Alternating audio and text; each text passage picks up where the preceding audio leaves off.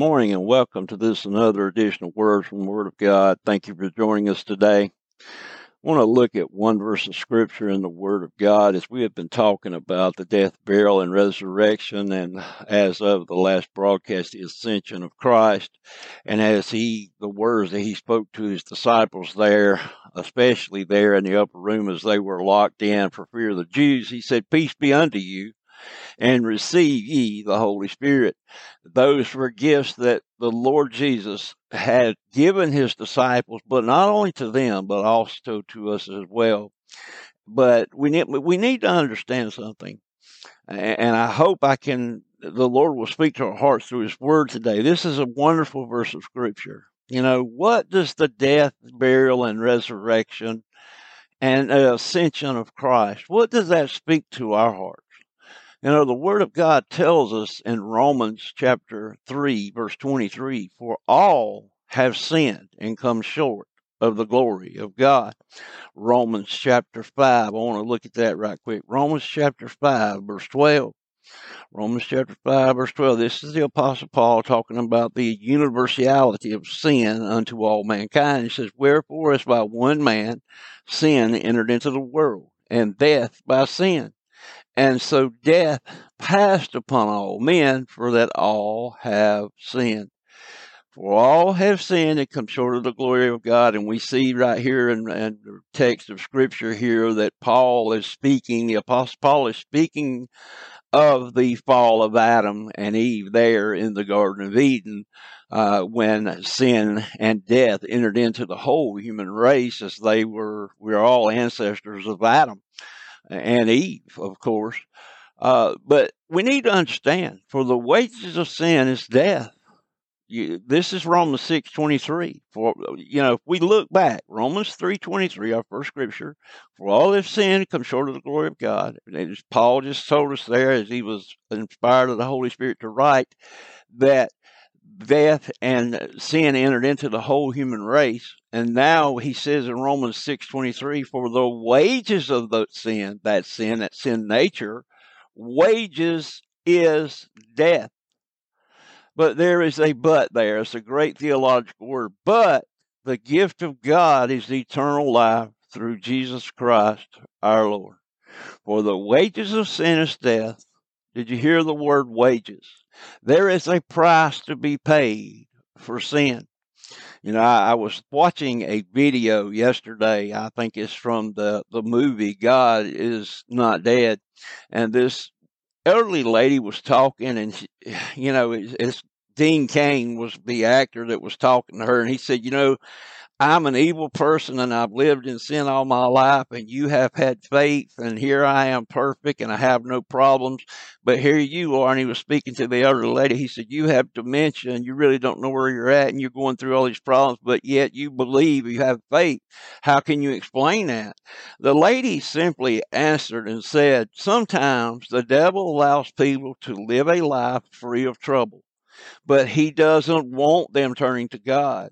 That's the reason he allows them to live lives free of trouble. Sin is like a jail cell, except it's nice and comfy. And there doesn't seem to be any need to leave. The door is wide open. You're in a prison cell, the door is wide open, and it seems so comfortable and it seems so nice and pleasant. But then one day, time runs out and the cell door shuts too then suddenly it's too late.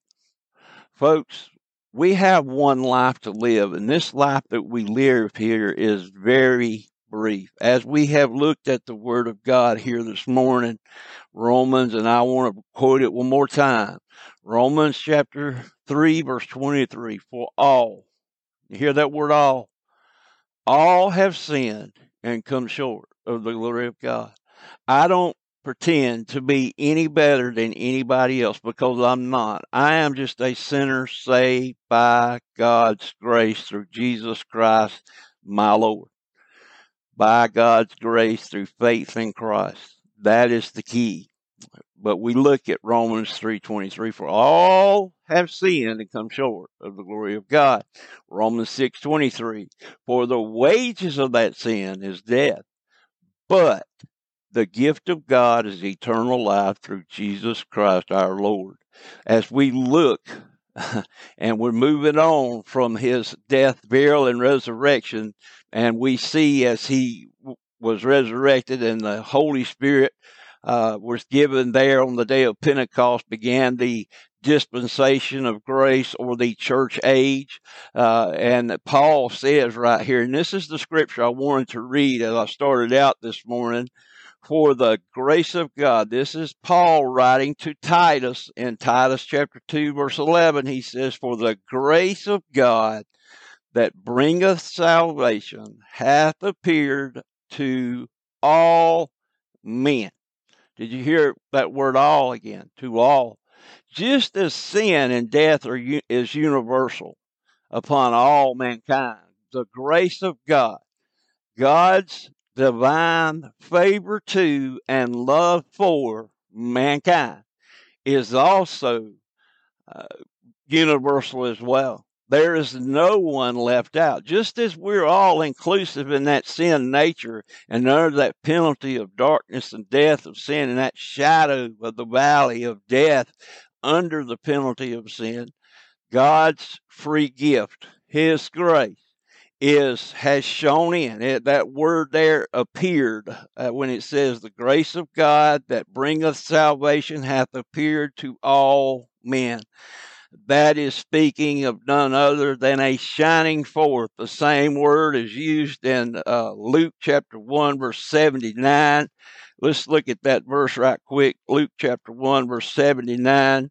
As I turn there, I want to look at this. It speaks of the sun shining uh, in on darkness. And Luke chapter 1, verse 79 says, Give me just a minute to turn there. And I'll try to be quick today because I don't want to hold you too long. But the Word of God says right here, uh, let's go to verse 78 of Luke chapter 1. Through the tender mercy of our God, whereby the day spring from on high hath visited us, to give light to them that sit in darkness and in the shadow of death, to guide our feet into the way of peace. There is no way that we can have the peace with God without the free gift of God's grace and the faith that we have in Christ Jesus. And there's no way that we can be saved from our sins unless we take hold of that grace of God which hath shined in. It has shined into us. I have no doubt when the Apostle Paul wrote this verse of scripture in Titus chapter 1 verse 11 for the grace of God that bringeth salvation hath appeared unto all men. I have no doubt and it's no improbability that he had in mind the wonderful verse from Isaiah chapter 60 verse 1 it says arise shine for thy light is come and the glory of the Lord is risen upon thee. Or as we see also in Malachi chapter 4 2 unto you that fear my name shall the Sun of Righteousness arise with healing in his wings. The Son of Righteousness, Jesus Christ, has shone into our darkness by the grace of God, the free gift. Paul writes in Ephesians chapter 2, verse 10, 9, 8 and 9 and uh, everybody know these scriptures but it's not something that we can do of our own. It is a free gift.